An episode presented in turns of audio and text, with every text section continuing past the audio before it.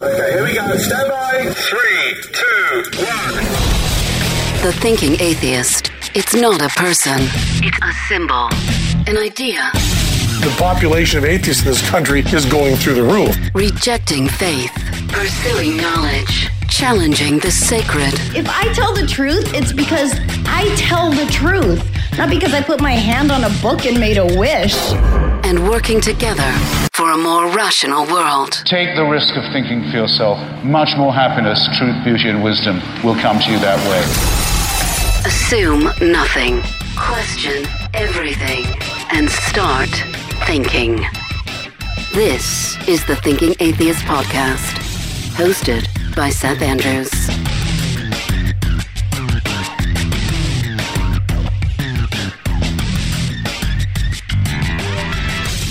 For a whole lot of people, as the holiday season approaches, it's a time of family and food and light and music and joy, etc. But for a whole lot of other people, it is a time of anxiety and stress, even depression, mental health, mental illness. It's so important that we talk about these things and destigmatize. Wondrium has a series that does that very thing. It's called Finding Strength in Mental Health. And I'm convinced that one of the solutions, one of the ways that we destigmatize is to learn the science and tell the stories. And finding strength in mental health is loaded with stories. People like Simone Biles and Naomi Osaka, people who publicly gone through their own journeys. Wondrium has a bunch of resources, over 240 different lessons on the subject of mental health. Give your mental well being the boost it needs with Wondrium. Right now, Wondrium is offering my listeners 50% off your first three months. That is half off when you sign up for your first quarterly plan. A fantastic deal. Sign up today with my special URL to get this offer. Go to wondrium.com slash Seth.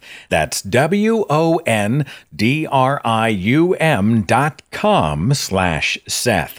Wondrium.com slash Seth. Well, my friends, if you ever thought science was boring, buckle up. It's, it's going to be a ride. I'm talking here with biologist Forrest Valkai. His website, valkailabs.com. He's got a popular YouTube channel. I've linked that in the description box. And Forrest and I had a conversation on video recently at my home. The YouTube video version is also linked in the description box in case you want to watch it, but it's about an hour long conversation about tons of amazing stuff. So sit back, crank it up, and let's do some science. Forrest Valkai, Me. which sounds like a great Game of Thrones name. I Thank think. you.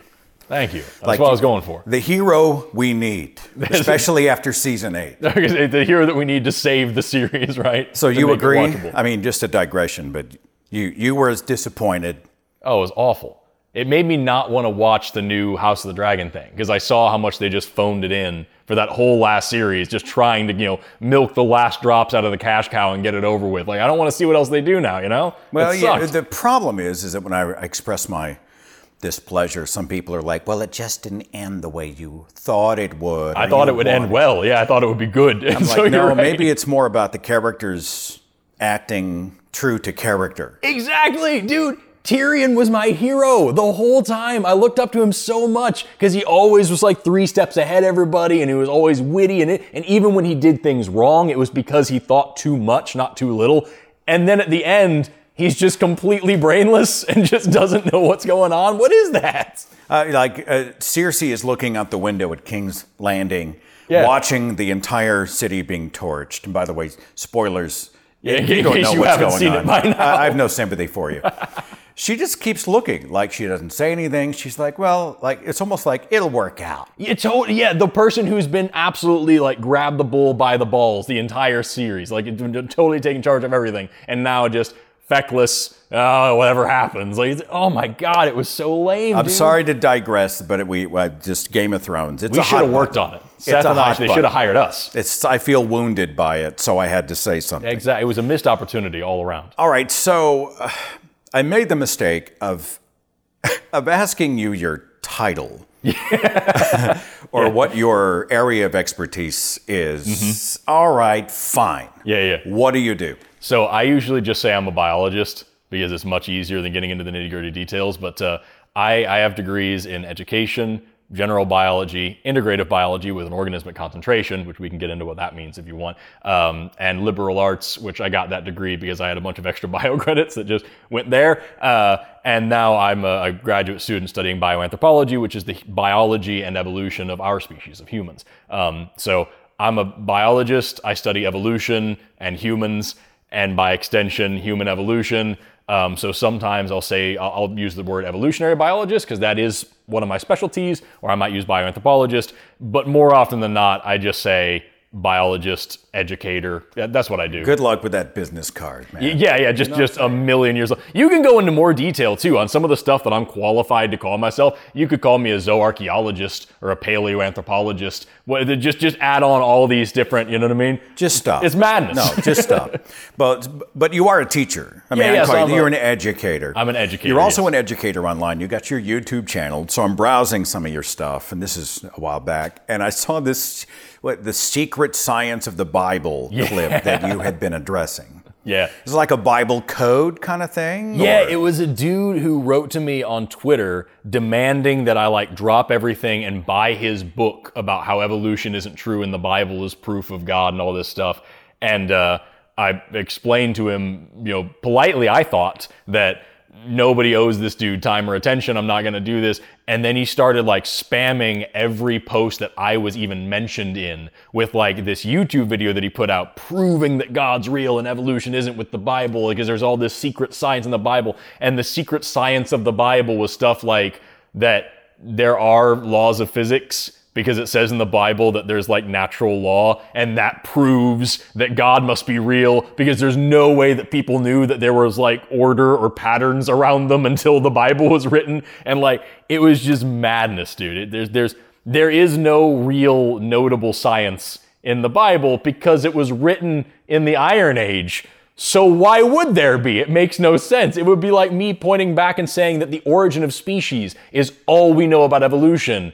We have 200 years of further research since that time. We have 2,000 years of further research since the Bible, which is why you don't sprinkle the blood of a dove if you have leprosy anymore. We don't need to do that. We know like, what medicine uh, is. Let's tell the Bible authors. Maybe you should like call the Sumerians or the Sure. Egyptians. You know, have a conversation. Oh, yeah. This is not original thought. I've always been struck by the uh, Bible code types because you think about the sadism of the idea because there's a lot of writing out there you know secret hidden bible code Uh-huh. discovered by an apologist or expert somebody smarter than all the rest of us oh, naturally, yeah. No, they have the they have the secrets. They have you've a got like direct every line. 13th letter tied together, or you look at the second word of every chapter tied together. And I always thought to myself, God purposefully took, with heaven and hell in the balance, He took this critical life and death message and He decided to make it as hard as possible to Yes. figure out, right? There you have to do this weird, complicated dance.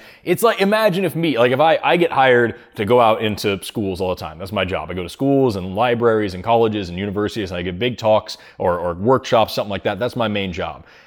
Imagine if like every fourth or fifth of those, I just taught that plate tectonics isn't real.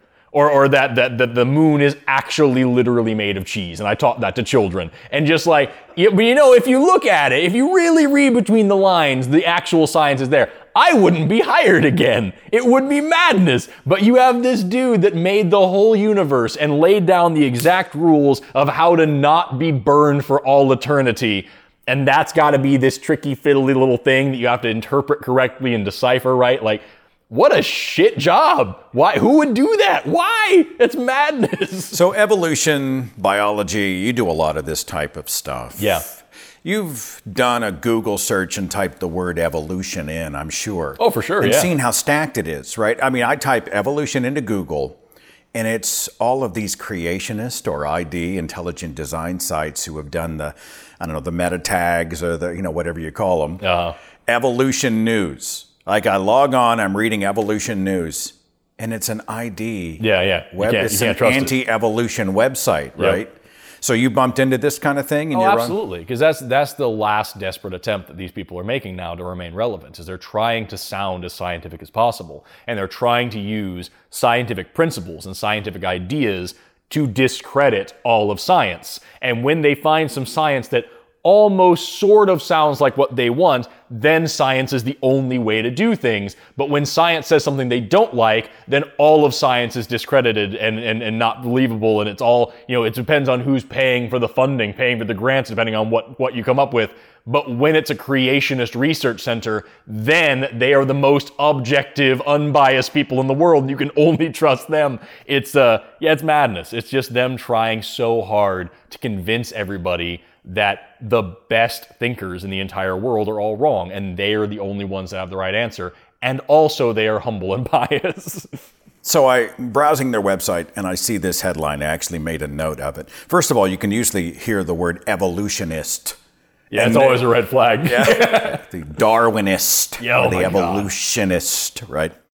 A billion genes and not one beneficial mutation. Oh wow. What's your response, right? I- the whole entropy thing. No, nothing can mutate in a beneficial way. Yes, Yeah. no. Yeah, I, I so I would immediately, immediately have a million questions like whose genes and how are they tested, and also how do you determine what is or isn't beneficial? Like, there's a million questions there, but also, even, let's say that's true. Let's say you pill a, mil, a billion genes and you don't find a single beneficial mutation. Radical. The human genome is about three billion letters long, so maybe you blew it on which set you looked at, or maybe you weren't looking at the right person in the right place. Every single one of us has around 300 or so random mutations that are unique to us. So, which ones did you count as beneficial and which ones didn't you? The fact of the matter is, like, it's not really hard at all to find some beneficial mutations and to point to them as great examples of how evolution works. So, like, for example, you and I are white. We probably have European ancestry. We're probably lactose tolerant. There's a good chance that you and I can digest. I can say, I for sure, I love dairy products. I can eat them all day long. That makes us the weird ones in terms of like human populations because humans in general, as, as we evolved, we have this condition called lactase non-persistence, which is the fancy term for lactose intolerance. We have a gene that produces an enzyme called lactase that is specifically there to break down the milk sugar lactose. You can't digest milk, you can't digest lactose without lactase. And so your body makes lactase until around age two, and then that gene shuts off and you stop producing lactase for the rest of your life. And so most people are lactase in, are lactose intolerant because they have no reason to not be.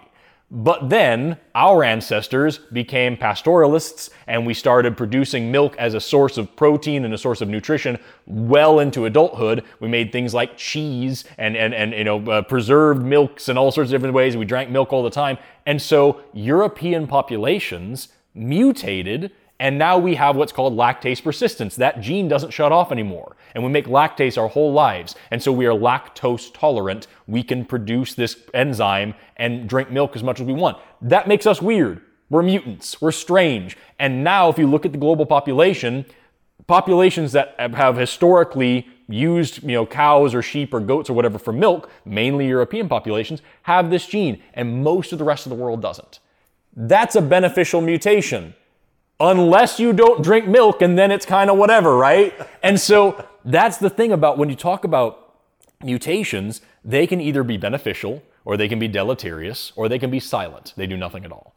And it it completely contextual 99% of the time as to which one of those it is. Because you would you know consider probably lactase non-persistence you, you, you, would, you might consider that a, a silent mutation if you never were around milk and it didn't matter anymore. You wouldn't even measure it. So it, is a mutation that does a thing, but like, does it matter? You know? So like, that's something that people don't understand when we talk about beneficial mutations, we talk about fitness or adaptation. Creationists and people who don't understand evolution, but I repeat myself, uh, they tend to pretend that uh, evolution is orthogenic, that it has a goal in mind, that it's a ladder, and that there are the most evolved and least evolved species. You know what I mean? And that's just not true. It's completely contextual. When you gain fitness, when you have a beneficial mutation in one environment, that is a deleterious mutation that loses fitness in another environment. The best boa constrictor with the best boa constrictor genes dies in Antarctica. As much as it gains fitness for the Amazon, it's losing fitness over there. So you would call every beneficial mutation a deleterious mutation in another environment. That's that's all evolution is. Well, It's you bring mu- up a great point. People often hear survival of the fittest and they think, oh, the strongest. Yeah. Right? The strong crush the weak. Mm-hmm. That makes no sense. You know, they, then you get into social Darwinism and all these other things, which I think is a distraction, right? Because fittest doesn't mean strongest necessarily, right? Correct. Yeah, absolutely. It, it, it- it's about meeting the requirement of your environment. So if your environment calls for, say, for example, like being able to see, as ours does, then yeah, having a mutation that damages or destroys your eyes or your vision, that would be deleterious. But if you're a Mexican blind cave fish or a blind cave salamander, any of these cave species that live in complete darkness their whole lives, eyes are a liability.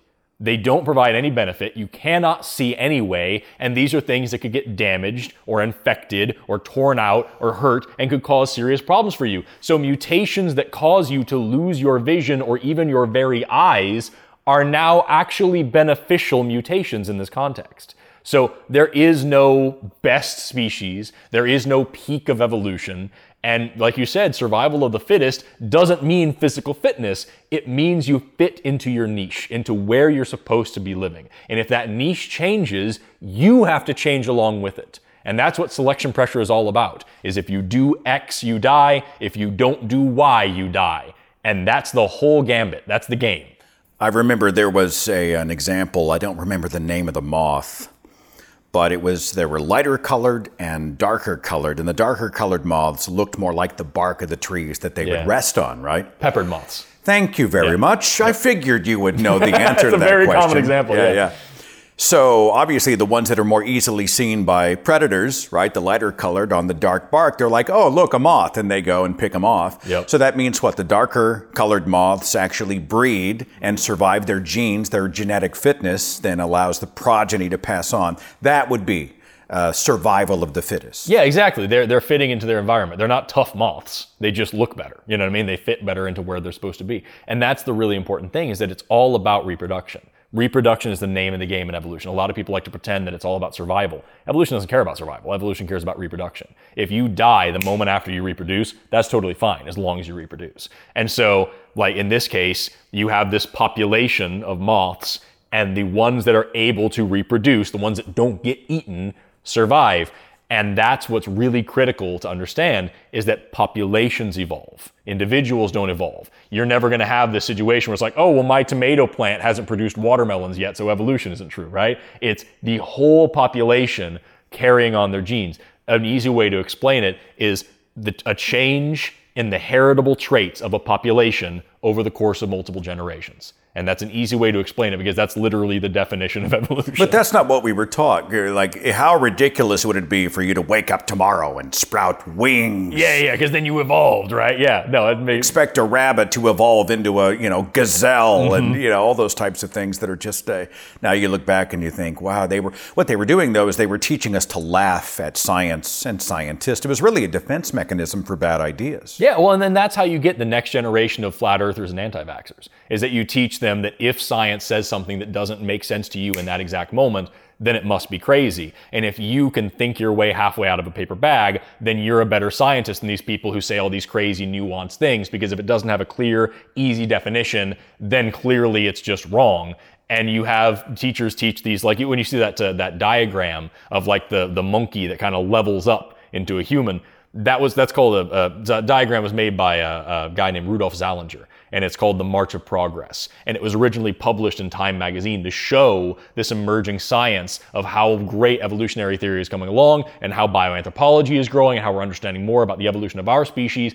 And it is a gross oversimplification, not only of the data that we have, but also how evolution works, because it's not a straight line. It's a tangled bush with all sorts of branches. Sometimes species break off. Sometimes they live alongside each other for a while. Sometimes they merge back together. Sometimes one dies off and the other one doesn't. Sometimes the species just shifts and changes, but we still call it the same species. Sometimes there's disruptive selection. Sometimes there's directional selection. Sometimes there's stabilizing selection. There's all sorts of different ways this can work but it's really easy and it looks nice on a, a, magazine cover or in an advertisement when it's this and then it was this and then it was this. And it gives people this idea that there was the Australopithecines, and then they all pooped out a Homo habilis, and then they all died. And then they all crapped out a Homo erectus, and then they all died. And then they all gave birth to us, and then they all died. And now here we are. And that doesn't make any sense. We like the graph. I mean, even if we disagree with it, because it's simple, right? You got the fish that crawls out, and then before you know it, he's hunched over, and now he's a primate, now or, or an ape or a chimpanzee, and then he turns into you know Hugh Jackman, Yeah. right? We're like, aha, you know, from goo to the zoo to you. I love It that. That's great. I'm using that. Did you ever see the movie Annihilation? Yeah, yeah, I did. uh, which was a movie really it was kind of a commentary about how evolution happens but doesn't really care which takes us back to evolution didn't wake up and say i would like to become this or i would like to move living creatures to that. Evolution just sort of happens in this wild wacky way. It's it's what's crazy to me, and what I wish more people would just consider, is that it's not only like, it- it- of course, it's a totally blind, random. Well, not really random, uh, but it's a totally blind process. The way that we usually describe natural selection is the non-random selection of random mutations. So it's semi-pseudo random, whatever you want. But like, it, it, it is something that you can track and trace and make sense of. But what really blows me away is that it is the most logical conclusion to like how life works. If you want to understand evolution by natural selection, if you want to understand the basics of neo-Darwinian evolution, it, it, it really is just a logical system. We know that genes exist and they're passed on from parent to offspring. I have the DNA that makes my body. Each gene does a specific thing. That's a gross oversimplification, but whatever. And I pass these on to my offspring. We know that genes come in different flavors called alleles. So there's not just one gene for hair color, eye color, skin color, height, weight, whatever. Like there's a variety of these things. And there's also phenotypic plasticity where some of these things can kind of vary depending on your environment. So there's different ways these things can work. And also, it makes sense to say that different alleles are better suited for life in different environments. Like I said a minute ago, the best boa constrictor is going to die in Antarctica, and the best penguin is going to die in the Amazon. So if you have the best alleles, it doesn't matter because the term best is totally dependent on your environment. If you can understand those three things, then evolution is the logical next step. If I get alleles passed on to me from my parents that don't benefit me, that don't allow me to reproduce, then those alleles will not spread anymore and the population will no longer have them. And so that's evolution. It's a change in the heritable characteristics of the population from one generation to the next. If those alleles benefit me tremendously and I have lots of babies because of it, then over successive generations, the population will shift in this way, and the total, what we call the allele frequency, the rate at which these alleles pop up in the whole metagenome, will change. A change in the heritable characteristics of the population over multiple generations.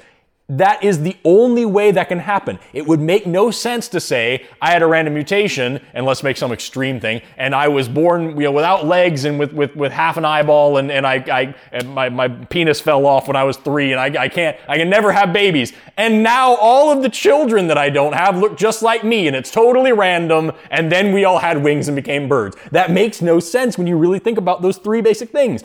If genes are passed on from parent to offspring, and different genes, different alleles work better in different environments, then evolution has to come next. It's just as long as there is reproduction, there will be evolution. I see you sitting across from me, Adam. But don't take that. You're like a Jack Russell Terrier. You're just like you're just a thousand percent go go. Is this how you teach? You have no Are- idea are how much I'm in- reining it in right now. I'm doing so so good to sit still. I want to be up and about, man. I'm I'm oh. So uh, when you're in school, I mean, are you? Is this how you instruct? Do you This- try yeah, to yeah. transfer that enthusiasm for science to your kids? absolutely. right? This is how I am when I'm learning and teaching. I well, uh, tell me about school because I'm leading you somewhere on this. I, I couldn't tell. when we when we talk about education, especially in this country, it seems to be more and more about teaching people how to memorize just enough to take a test, forget it, get out of school, get on with life. Absolutely. Where's the passion? Where's the enthusiasm? They're sitting in a desk under the lights. Talk to me about American education. Yes, no? What I'm not a fan. You'd be surprised. That- That's why I'm not a classroom educator. I don't have like one set classroom where I just teach one thing day in and day out, and then we have to meet the requirements of that test and everything. Because that's how I went to school, and it sucked. Like we, we- it was all about benchmark testing. You, like you said, you learn just enough to pass the government test, and then you move on to the next thing. Um, we, in this country, when we send kids to school, we're teaching them is how to sit down and shut up and listen to the person in charge, that they are impotent to change the situation they're in. You do what you're told, you read what you're told, you learn what you're told. We teach them what to think instead of how to think. We teach them to move when the bell rings and to sit and to just totally shut off this part of your brain and open up this part of your brain. We're training factory workers. We're training people, and no, no shame on factory workers, but like that's, we're training people to just do what they're told and think the way that they're supposed to think and to not ask questions and to not be themselves and to not be outside of the box. And like, very often math and science gets ridiculed because we think it's more important that you learn how to solve a problem than necessarily getting the right answer. And that sounds kind of ridiculous when you think about it. When you come from like a, a, a you know a, mastery mindset of like, well, you have to know the information. What's the point in doing this if you don't know the right thing? But like, if you give me the right answer, but you came to that answer in a terrible way, then you're going to use that terrible way for the next question, and you're going to get a very wrong answer the rest of the time. So this one answer doesn't really make sense. It doesn't really work for me. It's like asking, you know, what's the perimeter of a square with a length of, of four on each side? you could accidentally do area and come up with the same answer. So it's a crappy question, right? That's not a good enough way to gauge intelligence. And just, just because you got that right doesn't necessarily mean that you know what you're talking about. And so in science, what we're teaching is how to think, not what to think, how to ask questions. How do we know what we know? How can you go out and probe the universe and learn absolutely anything using the same methodology? And we do, like, it, it's so important to lead with passion rather than saying the essentialist model of teaching to say you need to know X, Y, Z, so these are the things we're going to cover. As long as you can memorize this, you're fine. It should be done with question based learning, with a progressivist mindset of like there are answers to be known about everything, even the stuff we don't have answers for yet. You can go learn it. Teach the cool stuff first. I love teaching the most mind blowing, crazy lessons in science and then going and backtracking and saying, now here's how we know that, and then teaching the history because then they care about why they know what they know, right? I can sit here and talk to you about the structure of an atom. Who gives a shit? But if I talk to you about the history of how we discovered it and the implications in your real life, that matters. And that's going to change the way you see absolutely everything. Literally every physical object around you is now magical and wonderful and thought provoking instead of just, oh, what's a proton again? You know, like yeah, that yeah. sucks. You're just checking the box for the test and then you forget and move Yes. on. I'm trying to think of who it was who talked about how children are born scientists. Yeah. I mean, born scientists. That was Neil deGrasse Tyson. Is it? Yeah. And, and then we just sort of crush the curiosity. Yep. We, I think the way he phrased it, I'm going to shamelessly steal his thing because it's so important. He said that we spend the first two years of a child's life teaching them how to walk and talk, and then we spend the next 18 years telling them to shut up and sit down.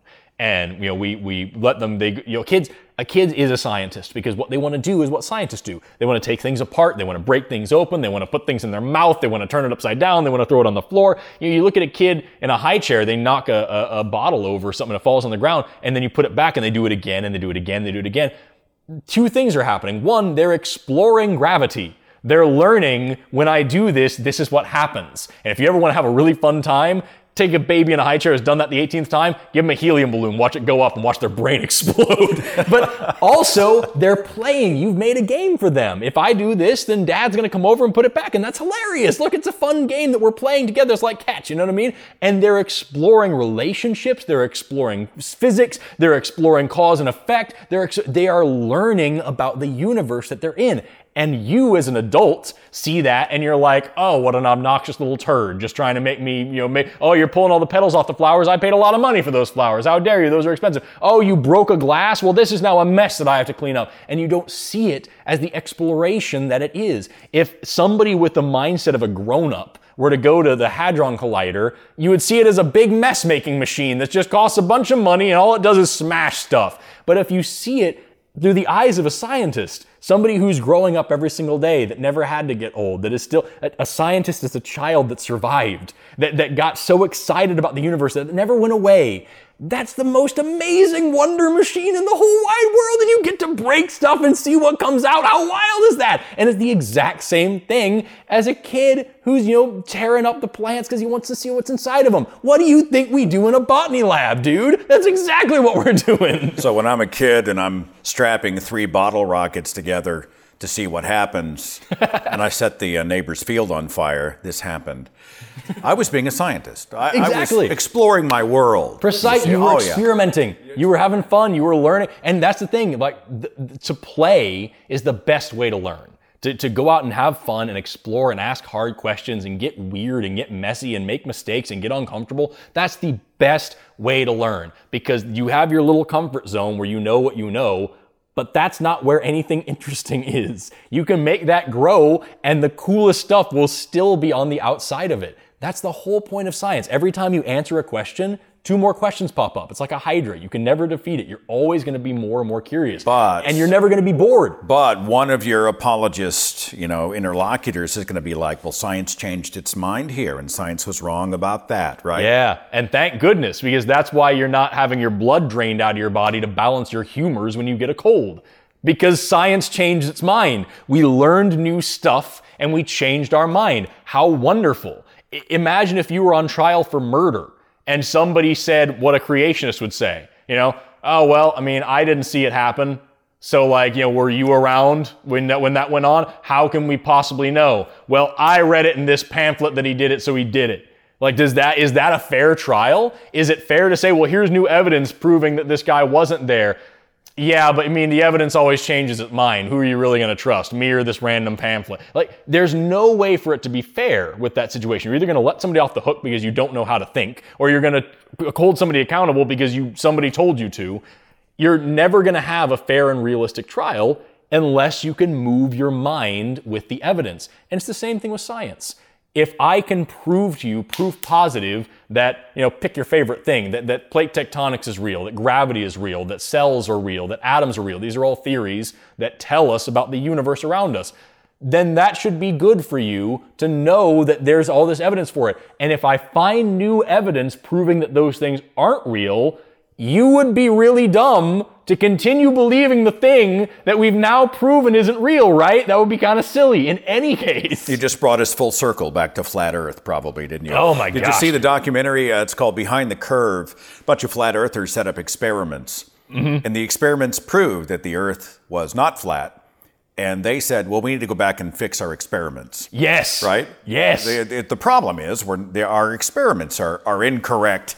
You know, we have to be results oriented. Let's make the result a guarantee, which Precisely. is not- But I mean, back to my original point. This is seen as a weakness. Science changing. It doesn't know with a capital K. It doesn't have the answer with a capital A. Therefore, it is unreliable.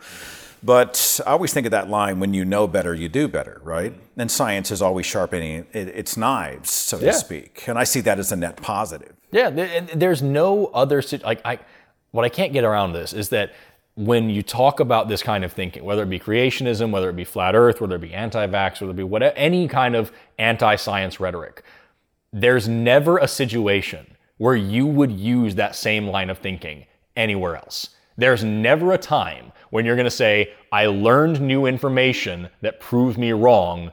Therefore, I was right in the beginning, and this new information must totally be a lie. You wouldn't do that at any other time. They're always making a special exception using a totally different line of thinking for this one thing that they want so badly to hold on to.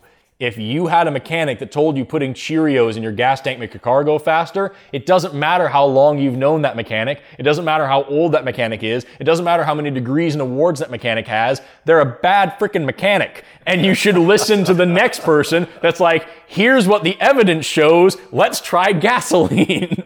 Since we're talking about misinformation, bad ideas, as opposed to scientific ideas, you know, ideas that have been tested and uh, proven to work, we got uh, the pseudoscientists. They're everywhere. The internet's made it worse. People like Dr. Oz, right, who has a pedigree. I don't know, I'm trying to think if it was Johns Hopkins or wherever he's from. And he looks great on paper.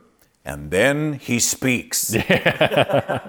Oh, you saw a clip a while back. He's talking about how his own urine tasted, and I think he and his wife did Reiki healing, which is like uh, some sort of an energy field. yeah, yeah, yeah. You gotta manipulate somebody's life force or whatever. Yeah. chakras and uh, you know all of this light therapy and and I don't know. You get into the pseudoscientists. Yeah, this this is why I always say, you know, a, a degree doesn't make you a scientist. Uh, there is no qualification or certification for being a scientist. The dictionary definition of scientist is somebody who has expert knowledge in or is studying science. Anybody can be a scientist. But like I just said a minute ago with a mechanic, if you have a really terrible idea and a terrible outlook of your field, you're bad at it, right? There are plenty of bad scientists out there with PhDs, and there are plenty of great bi- uh, scientists out there that have a bachelor's degree or, or, or less because they're able to follow what the evidence says and actually do their job. Yeah, but Forrest, how do I know the difference? Like, I see a PhD and I'm like, aha. It's, it's really easy to fall prey to that. And that's one of the reasons why pseudoscience is so prolific on the internet. It's because anybody can get up there and say, well, I have XYZ cer- certification, or I read in a book by some dude, or I interpret this to mean this, that. Anybody who speaks with any kind of authority and is kind of charismatic in what they're saying can very easily trick a bunch of people who don't know how science actually works, which isn't their fault. Lots of people don't need to know that into thinking that some magnificent, fantastical, ridiculous thing is real. And you see people like Dr. Oz, who there have been you know actual accountings of his work that show that more than half of everything he says on TV is not freaking true, has no scientific backing. But it sounds really pretty, and it's the same kind of branding that you see on these, you know, uh, uh, whatever, that if you eat this melon, then it'll remove the radiation in your body and, and, and stuff. Or, uh, uh, uh, you know, bacteria and viruses are actually just parts of our own cells that broke apart because our body is detoxing and we all detox at the same time of year because we're coded to the sunlight. And that means that's why we have a flu season because we're all breaking down our old toxic cells. And that's what looks like viruses. And, and like, I'm saying these things, I'm not making this up. This is shit that I've heard. And like, this sounds just good enough and has just enough fancy, scary words in it that somebody who doesn't know anything about biology is gonna think it makes sense.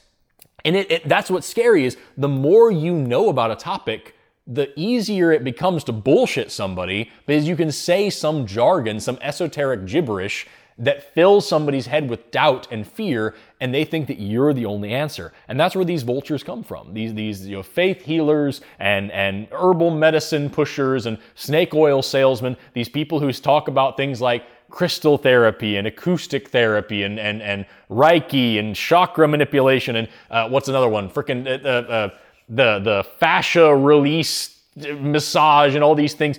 Like they just say some sort of scientific sounding word and you don't know what a crystal is. And electromagnetic radiation that sounds pretty freaking crazy. Like i bet that's some powerful stuff it's light.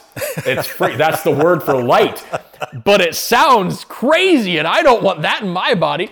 And so it's enough to get somebody who doesn't have a background in this field to, to think crazy things. In the same way like i'm not up here on my high horse. I don't know shit about software engineering. If somebody came along to me and said, this is gonna make the if you click on this link, it'll change the code in your computer to make the the the the transistors backfire to, to negatively Oh, I'm gonna release get email. a, I, a- am gonna get email on transistors. yeah, seriously. If, if somebody told me that you don't want to manipulate the condensers in your whatever computer chakras, I wouldn't know if they're wrong. And I don't know to say, okay, well, maybe I don't need to click this link. Maybe I need to install this software. I don't know. I don't know. And if, if it came from a trustworthy company, like, you know, pick one like Avast or Norton Antivirus or whatever, like, and I'm probably going to get you know, get comments about that. Don't trust those guys either. But as far as I know, they're good.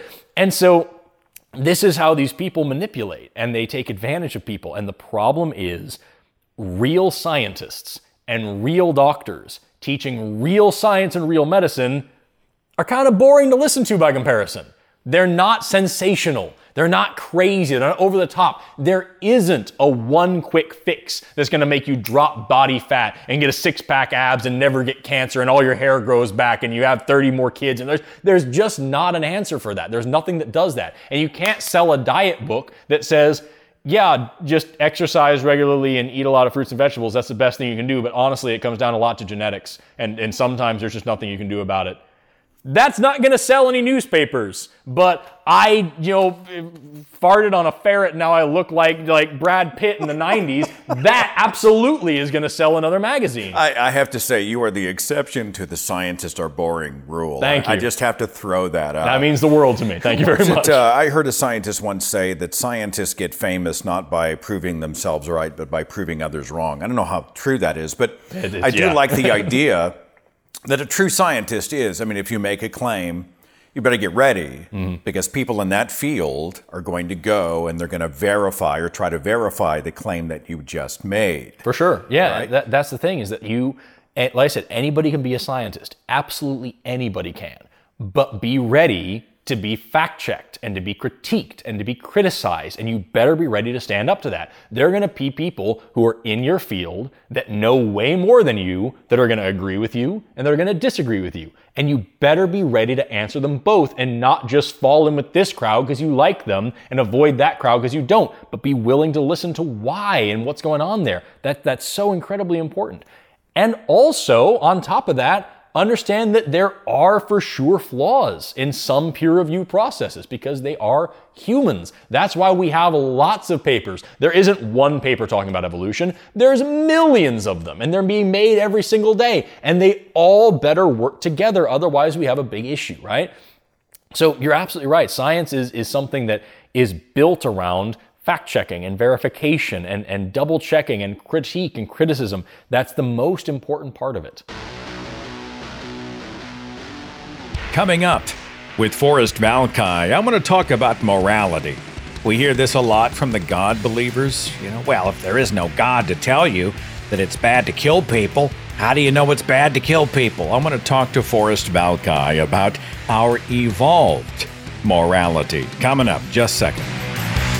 If you're a woman over 40 dealing with hot flashes, insomnia, brain fog, moodiness, or weight gain, you don't have to accept it as just another part of aging. The experts at MIDI Health know all these symptoms can be connected to the hormonal changes of menopause. And MIDI can help with safe, effective, FDA approved solutions covered by insurance. 91% of MIDI patients get relief from symptoms within just two months. Book your virtual visit today at joinmidi.com.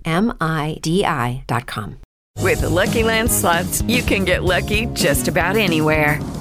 This is your captain speaking. Uh, we've got clear runway and the weather's fine, but we're just going to circle up here a while and uh, get lucky. No, no, nothing like that. It's just these cash prizes add up quick. So I suggest you sit back, keep your tray table upright, and start getting lucky. Play for free at LuckyLandSlots.com. Are you feeling lucky? No purchase necessary. Void where prohibited by law. 18 plus terms and conditions apply. See website for details. With Lucky Land Slots, you can get lucky just about anywhere. Dearly beloved, we are gathered here today to. Has anyone seen the bride and groom? Sorry, sorry, we're here. We were getting lucky in the limo and we lost track of time. No, Lucky Land Casino, with cash prizes that add up quicker than a guest registry. In that case, I pronounce you lucky. Play for free at LuckyLandSlots.com. Daily bonuses are waiting. No purchase necessary. Void where prohibited by law. 18 plus. Terms and conditions apply. See website for details.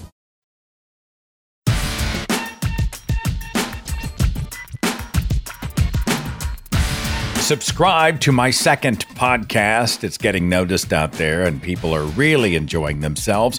It's called True Stories with Seth Andrews. About five minutes long, releasing three days a week, just little vignettes about interesting stuff from hundreds of years ago or last week. True crime, weird news, science stuff, history. You never know what you're going to get. Search it on your app, True Stories with Seth Andrews. Continuing my conversation with evolutionary biologist Forrest Valkai. All right, I want to draw us back to evolution. Sure. Uh, why in the world would I ever know right from wrong? How would I know what a moral action is if Uh, I'm you- evolved? You, yeah, you evolved with them is the thing. Yeah, Is I mean, but that's one of the things that, like, if there wasn't an objective moral standard, meaning there was a standard bearer or giver, the intelligent designer, the first cause, the creator, call it what you want, how would you know that murder and rape weren't wrong if you are evolved? Yeah, right? it's, it, there's this really cool thing called empathy, uh, and you can very easily look at any other person or even think about any other person and know what would probably hurt them. And if you're a good person, you won't do those things that would hurt them. Like it's there's often I think there was that that Penn Jillette bit where he he talked about how like you know why don't I rape and murder everybody I want to?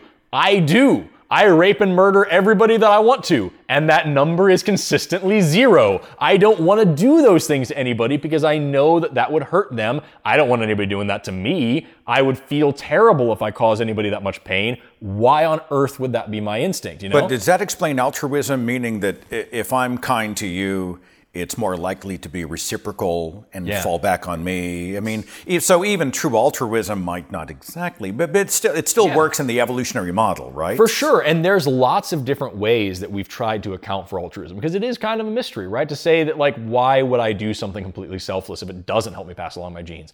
And yet, we have a huge amount of evidence of both reciprocal and non reciprocal altruism. So, say something that I do for you in intention of getting something back, and also something that I do for you even if it kills me because it's the right thing to do. And we see uh, first of all that term right thing to do is you know really heavy. But also we see this going back even to things that couldn't possibly know the difference. Bacteria.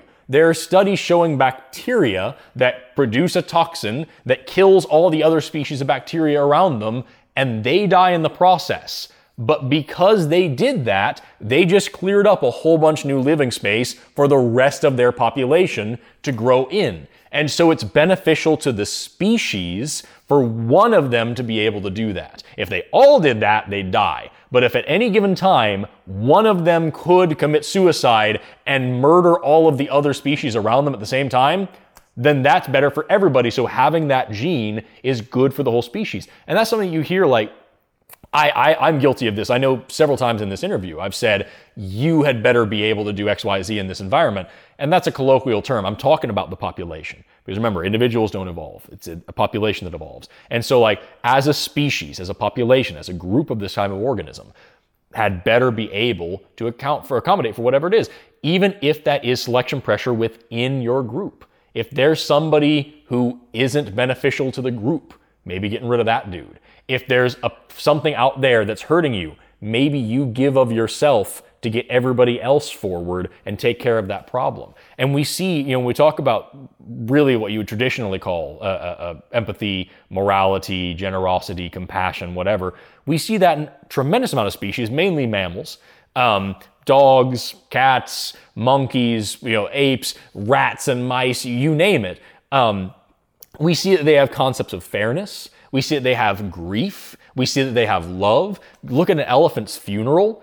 It's insane. They understand life and death. They understand family bonds. They understand what it is to grieve somebody and to have that moment, that period of loss. Uh, you look at putting rats in little cages. Some of these experiments are very sad. Uh, you put a rat in a cage and you put another rat in a smaller cage. The one rat will help release the other one because they understand that that's uncomfortable, even if it costs them a food reward. Um, you have uh, uh, animals that you put in cages together and you give one of them a drug that causes them stomach pain and they kind of writhe and move around and uncomfortable. And the other one, the cage mate, will mimic those behaviors like they're kind of like, oh man, I get you, I feel you. And the longer they've been living together, the more they mirror those behaviors. We see a tremendous amount of different experiments showing empathy and compassion and sympathy and, and kindness and generosity and altruism and forgiveness and all sorts of different things. I'm still stuck on, they gave a, an animal stomach ache. Like, I'm pissed. For science, yeah. Like, yeah. like They screw those guys. For science. Yeah, exactly. But I understand, like Frans de Waal has done a lot of, uh, you know, uh, talking about the social hierarchies, the Yeah. politics of the animal kingdom, and I include the human animal as Yeah. an animal because I came out of a culture where there are animals Uh-huh. there's us, right? Yeah. And if I say we're an animal, then they usually say, well, we're mammals, but we're not really animals, Right, Because yeah. animals, are, that's a pejorative, right? Right. It's like saying, yeah, it's a sedan, but it's not really a car. Like, it, what, what is that? Like, it's, it's silly.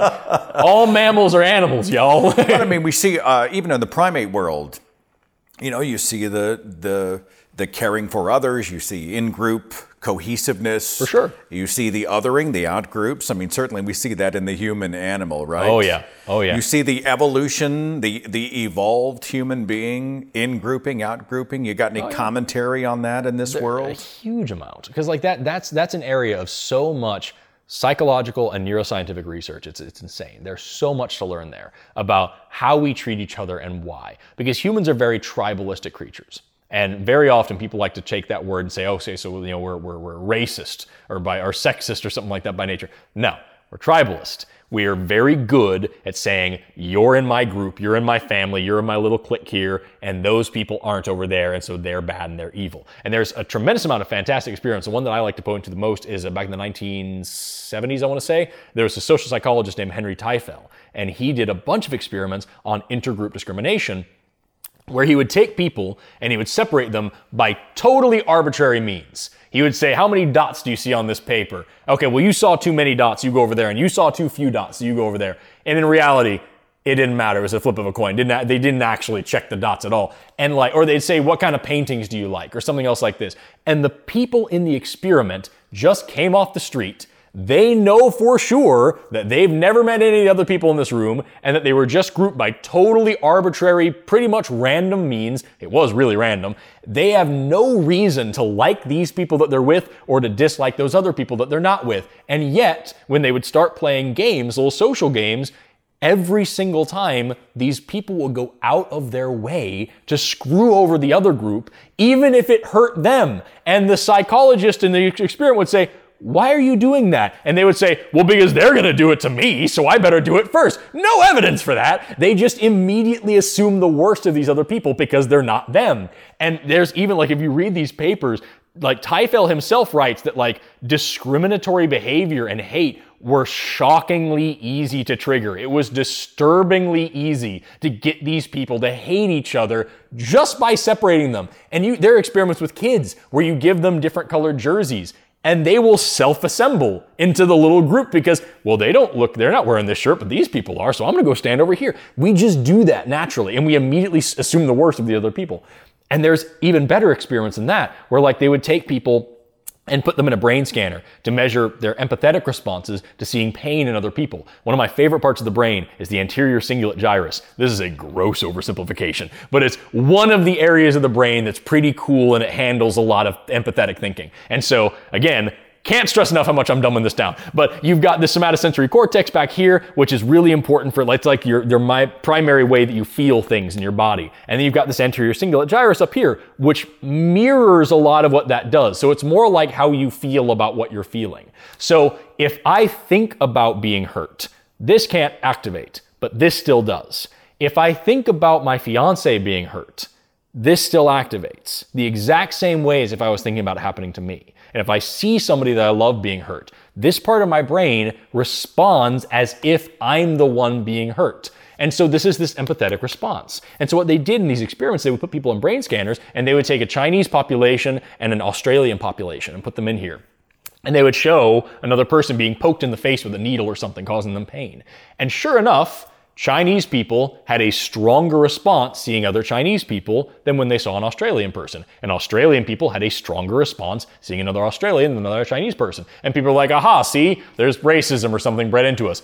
But then there was the second half of that experiment where they took exchange students Chinese people who have been living in Australia for years, Australians that have been living in China for years. And they showed them this, and they had the exact same response no matter what this person was. Because it turns out when you spend more time around different cultures, different ethnicities, different colors, different classes, different religions, different people, when you spend time with them and make them a part of your day to day life, your brain starts to see these people as people and you start to say that this is part of my in group too, this is part of my family. And there's more and more and more amazing research in psychology and neuroscience that shows that you can decide who your in group is. You're gonna be tribalistic. You're always gonna say, these people are my in group, I'm gonna protect them fiercely, I'm gonna love them no matter what. That's just what we are born to do. That's how we evolved. We are altruistic and compassionate in this way. But you can choose who that group is, and you can change it at any time. And you can, at any moment, decide everybody is my family. We're all in this together. This whole world is part of me. I'm a part of this whole world. And you shift from an individualist mindset of I am my own person and I'm responsible for my own actions and everybody else can fuck themselves and this is just me. And you shift to a individualist mindset of I'm the result of my community. These people gave rise to me, and not just the people, nature, everything around me. I'm the youngest one here. I'm the one with the most to learn. I am not that special. I'm here representing everybody. What happens to one of us happens to all of us. These are all part of me. And that changes the way that your brain works. And it makes you, in my opinion, a way cooler person. And it's something that anybody can do literally just by deciding to do it. And yes, it takes practice, not a switch, but like that is something that more and more and more research shows. We can Oh, pick our groups. I'd like to live in that world, man. Oh, dude, me Right? too. Especially because we're now so hyper factioned, and the internet's a lot. The algorithm Mm-hmm. culture has allowed me. Well, now I'm reinforced. Well, now I'm over here, and now I've othered because I haven't really met people. But I've only seen the avatar, and now I'm going to throw things over the wall at them. And Yep. and uh, then if your in group betrays you, or you betray them, or somebody feels betrayed, then you go to another subgroup of a subgroup. What's the solution to that? I mean, our tribal tendencies are often amazing and necessary, but we're dragging our ancestral tribalism into this technological mess. I, I have a big love-hate relationship with social media because, like, I I can't overstate that there, there are a lot of problems with the proliferation of social media. There's a lot of dangers there, and they're, they're, they're credible and they should be taken seriously. You talked about some of it right there. Is that when you have somebody who isn't a human in front of you, but just a face on a screen, or even worse, just a, a profile picture and you're behind the keyboard, it's very easy to dehumanize and to demonize that person and to say horrible things you would never say to somebody in real life and to hurt that person deeply, to assume the worst of that person. It's really easy to put ourselves in little cliques and little boxes and pretend like everybody else is, is all evil and that we're the only sane people in the whole wide world. There's lots, and that's not to count for all the other myriad of issues. Again, so many problems with social media, they should be taken seriously. However, the cool side to that is number one, the proliferation of social media is a reflection of how the best revolutions in history have happened. The best changes, political, social, whatever, in history have been because we've had a better, easier time of hearing from one another, of talking to one another, of sharing ideas with one another. This is not just some random person going through something. This is Jerry, and I can see his pain and his struggles. I can see inside his house. I can hear what he's saying from his own mouth. You know, you look at like the civil rights movement. The newspapers all said these evil, terrible black people are out here burning down cities and, and, and, and raping white women and doing all this stuff. But then you could turn on the TV and you could see, oh, they're sitting on the ground and people are sicking dogs on them. Who's really at fault here? Like, what's, what's really going on? You look at what's going on in Iran right now. The government shut down all news and all, or all social media and all internet. They don't want anybody knowing about. They're out here saying America is messing with us, and it's the the, the, the atheists and the they're trying to take over and trying to hurt us. But then these people can get on TikTok and say, "Hey, they're killing students for speaking out." They they just stopped this filmmaker from leaving the country. He's in prison because he's not he wanted to speak out against the government. They, they're hurting us, and all we want to do is is be equal and you know not wear a, head, a headscarf or whatever. Like the the best changes in history happen because of this. And yes, it does put us into boxes a little bit. It it it, it, it kind of isolates us somewhat. But the benefit is that if we don't let it isolate us, if, if we allow this categorization, categorization scheme just, just a little bit, then what it does is it shares our identities. And it makes it so that I'm not just another random face. Yes, I am black, Hispanic, uh, LGBT, you know, Native American, whatever it may be. You know, yes, I am in this minority group that you've heard so much about. Here's my name, here's who I am, here's what I like to eat for breakfast, and now all of a sudden I'm a person. And now we can identify as these groups, and also we can ident- identify with these groups. We can find commonality and common ground. Well, don't you know? Don't get me wrong. I'm not, I'm not knocking social media. What I do is possible because of the internet. You and me both, so- yeah. And I, you know, I love my MySpace account. It's it's really. just kidding. I'm just kidding. Um, but you know, it's it's an interesting challenge. Being aware of it, though, seems to be the first step. Yeah. Uh, being to be aware of how I'm evolving. I'm going to bring it back to evolution here I'm as, down as with that. we draw to a close. Um, can I take control of my own evolution? Is and we're self-aware, so am I intervening in my own? So if you're using the word in the strict sense of like bioevolution, no. But like unless you have kids, but that, that that's neither here nor there. As far as like Because I'm an individual, I don't evolve. We Exactly, evolve in groups. yeah. See, I am I am teachable for us. right. Go ahead. But go in ahead. terms of like your social evolution, in terms of like who you are as a person and where our society is going, in terms of that, absolutely. I mean, beyond the philosophy stuff. I mean, physically. Yeah. Can we go in and change what humans will look like in 500 years. There's always evolution as long as there's reproduction. And all we've done over the past, like, eh, around about 2.6 million years, especially the past like 20,000 years, all we've been doing is changing the selection pressures put upon us. So, like, right now, you and I are more concerned about one of these cameras dying than being eaten by a lion. That is because we've changed the selection pressures by building houses and things like this, right? And so that is kind of the name of the game for like the past little while in human evolution. But we are still evolving and we still see trends. For example, humans are getting taller and taller because we have easier access to more constant nutrition. Uh, we're getting bigger and bigger heads because we have cesarean sections now and you don't have to fit a watermelon sized head out the uh, cervix the size of a quarter, right? So, like, we have a lot of better ways to live and those, again, better subjective, but, and that causes evolution to shift, but we are always still evolving. And there's a thing called Wright's rule, which means we can never predict speciation, even if we can tell what the trend is. So, like, we can't say we're going to evolve into this thing next. Also, the concept of species is incredibly fuzzy and doesn't really mean anything, so there's that too, whatever. But what we can do is take responsibility for ourselves, and that's important. Um, one of the last times you and I spoke, we talked about uh, over the past 2.6 million years, humans have been changing themselves by their technology. We are cyborgs by nature, right?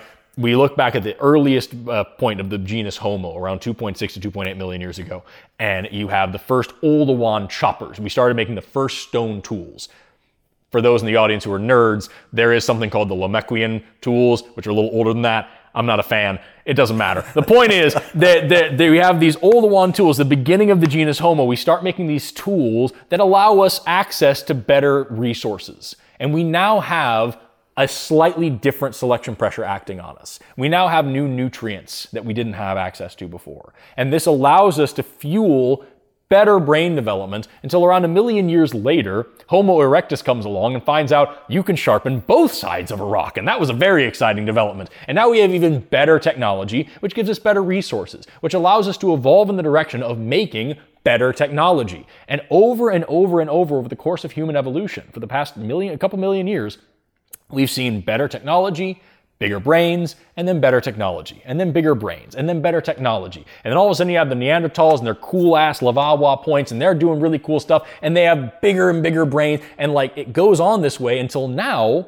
we have this around us with air conditioning and cars and vaccines and, and helicopters. Like this is just part of being human. And what's really cool to think about, a big part of my research is something called niche construction theory which is the idea that you change the environment you're living in and then evolve into that environment. And so you're constructing the niche that you are evolving into. You look at this concept of the extended phenotype. Um, think about like a beaver, for example. A beaver builds a dam, and that changes the environment that it's living in. Upstream, this river is now turning into a lake. New animals are moving in, new plants are moving in, life and geology fundamentally changes in this area. And downstream, it's the same story in the other direction. The stream is drying up, it's getting smaller, totally new species are moving in this area. Things die because of this, things are born because of this. This beaver building this dam changed everything around it. And the building of the dam is an instinctual behavior. It's something encoded in that beaver's DNA. So the dam and the river and the ecology of this whole ecosystem and the geological changes because the river is no longer carving in the right direction, all of these things are an extension of that beaver's DNA, a part of what it means to be a beaver. And now we look at today with us, and we look at all the best things and worst things that come along with humanity. We see all the starvation and all the drought and all of the habitat destruction and all the anthropogenic climate change and also all the space exploration and the Mars rovers and the vaccines and the medicine and the amazing industries we've built and the cities and the skyscrapers. All of these are our extended phenotype. They're part of the tools that we evolved to make. We made the tools, and the tools made us in return. And now, as a result, we have this world that we're living in and all the changes that come along with it. This is a part of what it means to be a human, an extension of our DNA. And what we get to do now is grow the hell up and decide what we're going to make that look like. Instead of just having it be a causal thing that, oh, I wonder what's going to happen in the next 20 years, we can decide how many people are we going to let starve to death anymore? How much are we going to fuck up the planet anymore? How many people are we going to let be homeless anymore? How many rivers are we going to let dry up anymore? How many ecosystems are we going to destroy anymore?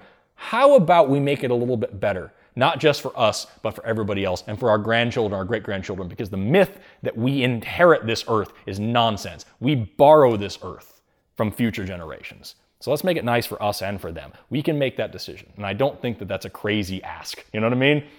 I can't think of a better place to finish. Forrest Valkai, you're amazing. You're a, a wonderful guest. Thanks so much for having me. talking to me, man. It was a lot of fun, man. Thanks for having me. Let's do it again sometime. Follow The Thinking Atheist on Facebook and Twitter for a complete archive of podcasts and videos, products like mugs and t shirts featuring the Thinking Atheist logo, links to atheist pages and resources, and details on upcoming free thought events and conventions. Log on to our website, thethinkingatheist.com. With LuckyLand Slots, you can get lucky just about anywhere. Dearly beloved, we are gathered here today to. Has anyone seen the bride and groom? Sorry, sorry, we're here. We were getting lucky in the limo and we lost track of time.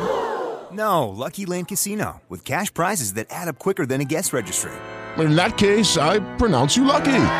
Play for free at LuckyLandSlots.com. Daily bonuses are waiting. No purchase necessary. Void where prohibited by law. 18 plus. Terms and conditions apply. See website for details.